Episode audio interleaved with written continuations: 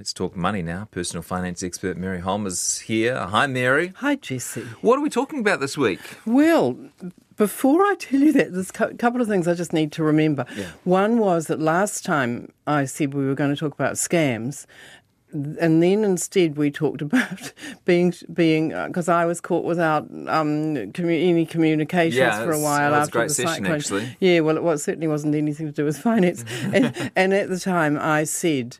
I will do scan, scams next time and Mm-hmm. plan to today. But then I saw that the F- Fraud Film Festival is on in Auckland. Oh, yeah. At the Q Theatre in Auckland on March the 30th and 29th. And I thought it, a couple of years ago I went to that festival and it was re- they've got really interesting films It's a funny thing to have a film festival on It fraud. is. It is. They're, they're docos mostly, or nearly all, about different really successful frauds. Or I mean, you know, in the end they got discovered. Uh, they're intriguing. So I decided. So I'm going to go to that festival and then report back on that to you on my March 30th session. Um, and so doing fraud and scams are kind of so over overlapping. So we're skipping scams this time. Yeah, some And, some um, people might suggest that your promise to do scams as a topic is a bit of a scam in itself, Mary. yes, yes, certainly. Yeah, not not good behaviour. Not good behaviour. um, um, and the other thing I just wanted to quickly say too is that next Wednesday, uh, which is um, International Women's Day, at noon, I'm going to be on a um, in a a panelist in a discussion on women's financial well-being, and people can watch it live at the time or um, later on if they want to. And the links to it are on my website, maryholm.com. Great. So if you look at the homepage there, um, you, people might be interested in, in watching that one. Oh, there'll be some nervous Yeah. corporate PRs ahead of International Women's Day. For a while there, you'd get in trouble if you ignored it, and then and then now corporates kind of try and um, address it and talk about it, and, and if they get it wrong, they get in trouble, and you know it can be very sort of thin oh, ice. yeah. Some people are hypersensitive, aren't they? And I, I think, you know, if a company's trying, yeah, we've got to give them. I give think it was. Oh, we shouldn't. We shouldn't bring it up again. But I think New Zealand Rugby had a bit of a bad International Women's Day last year. Did they? For thanking women for um, being supportive of the male players. Oh. and a few people pointed out that maybe they could have mentioned the Black Ferns. Yeah, Anyway, given what's happened since since with Black Ferns, yeah, yeah. Um, but today, well, I um read a rather interesting paper by a man called Matthew, Arnold, and I thought that's a familiar name, and Hmm. it, it, he's a, a Scottish, I think, poet. But this Matthew Arnold um, works for Russell Investments New Zealand, and he's come up with quite an interesting paper on two issues around KiwiSaver. One of them is um, basically looking at whether KiwiSaver default members are getting a bad deal. Oh, yeah. And the, the other issue is whether how everybody in KiwiSaver, default or, or otherwise, can really tell how well their KiwiSaver fund is doing. So, looking first of all at the default members, now we've got about nearly 3.2 million people in KiwiSaver now, which is pretty phenomenal in a population of five, five-ish. Um, and about one in ten of those are in default schemes, which a few years back it was one in six. So they're gradually getting people out of default schemes, and that has been a bit of a goal because default is the scheme you get, the fund you get put into if you join KiwiSaver when you get a new job, but don't specify what provider and what fund you want to be with, you get put in the default fund. And um, Matthew Arnold reckons that people in in default funds might be getting a rather bad deal, and it's particularly worrying because these are people who um, are probably not very financially savvy, and they've just landed in there, and they say, "Okay, this is cool," um, and don't do anything more about it. And so we don't really want to be giving them a bad deal as they're going through. Um, As, And- as I recall, if you'd asked this question five years ago, the answer would have been very quick. Yes, they are getting a bad deal because the default funds, they didn't tend to think about them quite so hard. That's that's true. Before we go any further, I should say they they're still getting a darn good deal because Okay. KiwiSaver is so good. Yeah. Um, these are pretty much all employees who are in the default funds, and so they're getting money from the government and from their employer um, going into their KiwiSaver fund, and so because of that, it's still a very good investment.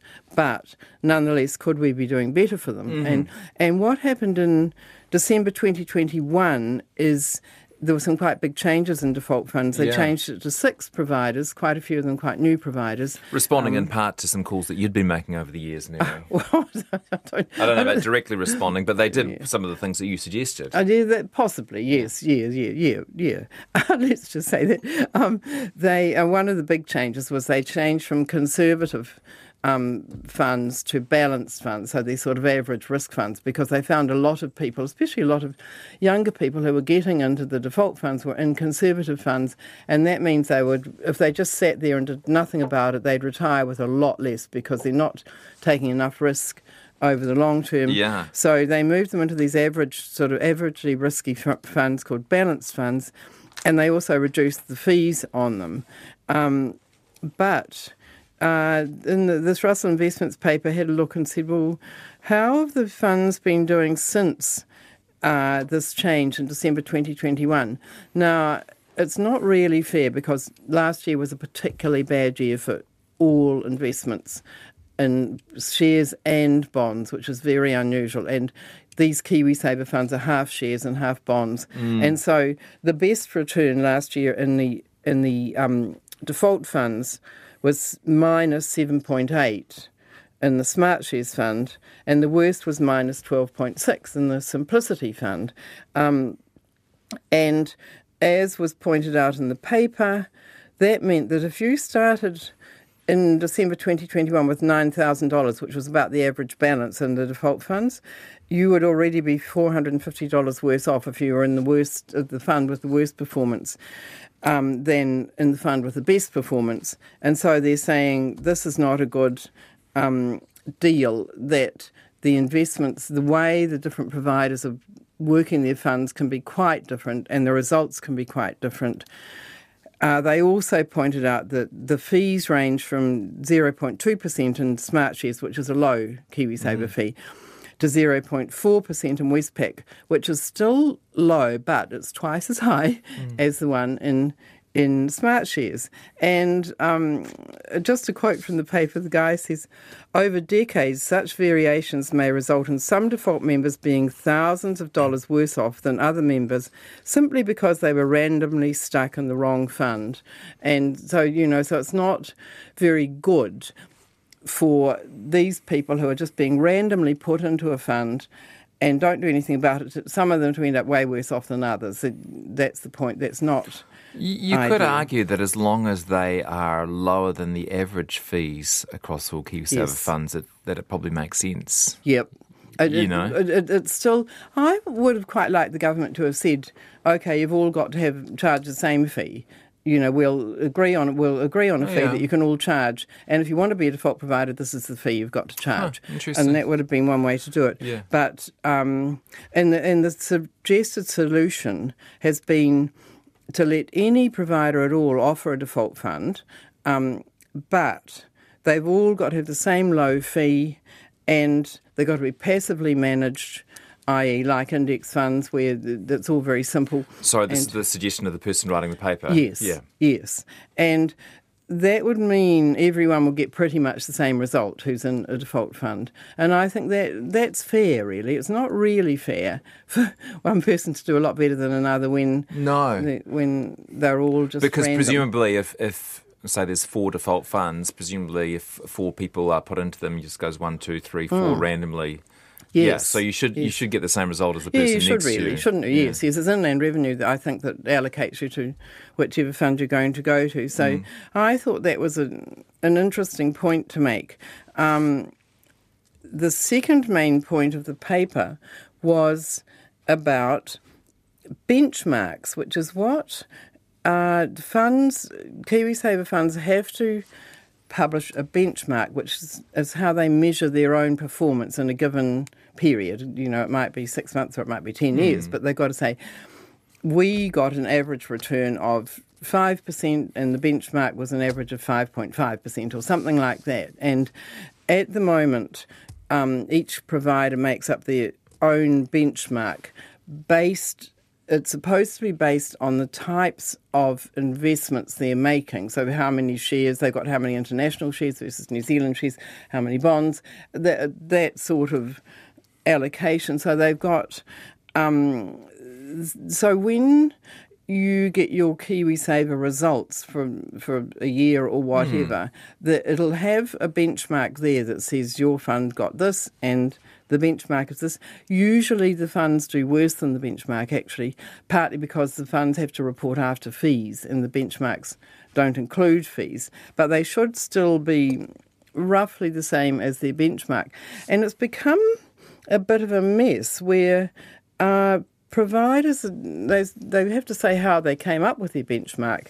And here's another quote: what what what um, uh, Mr. Ar- Mr. Arnold, Matthew Arnold, says about this situation. He said KiwiSaver benchmarks have evolved to the extent that most are a hodgepodge of often unrecognisable underlying fund benchmarks, inaccessible, meaningless, uninvestable constructs, providing little in the way of relevant information for the millions of KiwiSaver members. In other words, he's just saying they don't they don't really work. Mm. Um, I I should just quickly say here the reason we have benchmarks anyway is because otherwise, when a KiwiSaver fund like the these um, results I gave you before for the last year were very bad. But you shouldn't be looking at just how well your fund's been doing. You should be looking at how well it's doing relative to the market. Because if the whole share market's gone down and your fund doesn't go down so much, that's pretty good. Um, so, it's, so you shouldn't, and, and the same thing if, if your fund reports a really good positive performance, if in fact the benchmark did even better, which says the markets in general did better than you, then you should be unhappy. So it's it's kind of giving you a proper fence post to compare with. Yeah, so the idea is every fund has to state what their benchmark is. Yes. Yeah. And what what their target is, really, I suppose. Yes, yes, yes. That's probably a good way of putting it. Really, I'm just having a look yes. Um, at my latest statement. I can't see one. Is it generally easy to find? It should be, but I don't. I don't know. uh, You know, off the bat, what what um, every provider does. They should be pretty easy to find. But that, I think that's part of the point of the paper. That even if you can find the information on it, it's kind of a bit hard to make sense of it, and and so people are, are struggling.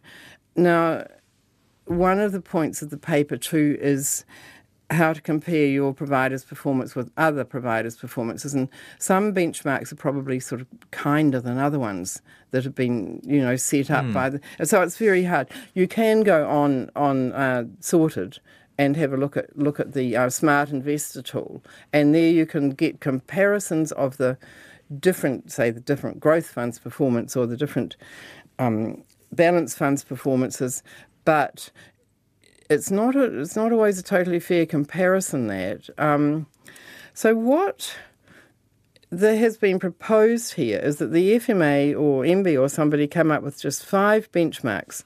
One for all conservative KiwiSaver funds, one for moderate, one for balanced, one for growth, and one for aggressive.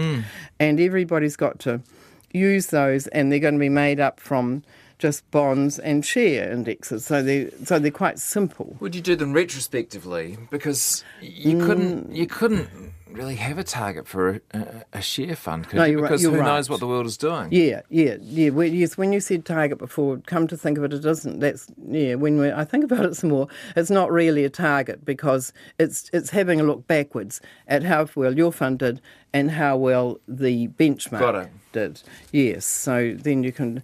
Now there's three possible objections to this that I thought up. One is if you've got an ethical or socially responsible fund, they tend to compare the, themselves with a benchmark. Of, the, there are indexes out there that are ethical indexes, if you will, and they compare them with that. And and Matthew Arnold's arguing that's not really um, that great an idea. Um, we people who are in an ethical fund or a socially responsible fund or whatever you like to call it are probably interested in knowing how well they would do against all investments, not just ethical investments. And in fact, in the last year or so, the ethical ones have actually done worse than the market as a whole. But that's not always the case. But um, I think he's right. I think that you know you choose to go into one of those funds, but you'd quite like to just see how well your fund's performing against all the others. Um, funds uh, are uh, a big problem with having just one benchmark is some of the funds within say growth funds are much riskier than mm-hmm. others and they've, they've got more shares fewer bonds let's say um, and so they might say, well, in some years when the share markets aren't doing so well, we're going to do worse than the benchmark, and in other years we're going to do better than the benchmark. I think that's up to the providers to explain that. Those Yeah, people, that- and that's okay. Uh, Yes. like as long as I know that, Yes. hey, I'm a couple of percent below the benchmark, but I, I've chosen this slightly more volatile fund. Yeah. Same with ethical, Yes. right? Yes. Hey, the benchmark seven percent. I got five percent, but I've chosen that I'm going to maybe Yes. give up on some profits for certainly my- the better uh, world. Yes, or, or, and and over the future, you aren't necessarily going to do worse in an ethical fund. I should Mm. hasten to add. I mean, so there's certainly periods where they've done better than average. So it's. I think it's up to the providers to then explain to their investors why we're lately we've been doing worse than the benchmark. Mm-hmm. Um, and over the years, people can watch how those explanations are going. Um, one other possible problem is that some of the KiwiSaver funds invest in property or small businesses, or there's one that invests in cryptocurrency. There's all kinds of things. And the proposed benchmark would be only shares and bonds. But once again, I think, okay, the provider can say, hey, we've actually got, we're actually half commercial property, and that's had a particularly bad year or it's had a particularly good year. Up to them to explain why they're doing different from Yep. the sort of basic idea. So I just reckon it's pretty good, actually, these ideas. People And can read them in their own yeah. time. Yeah, and um, I made a tiny URL. Um, so if you want to have a look at the report, if you look at tinyurl.com slash Russell KiwiSaver, you can read the, the report on it. Mary Holm.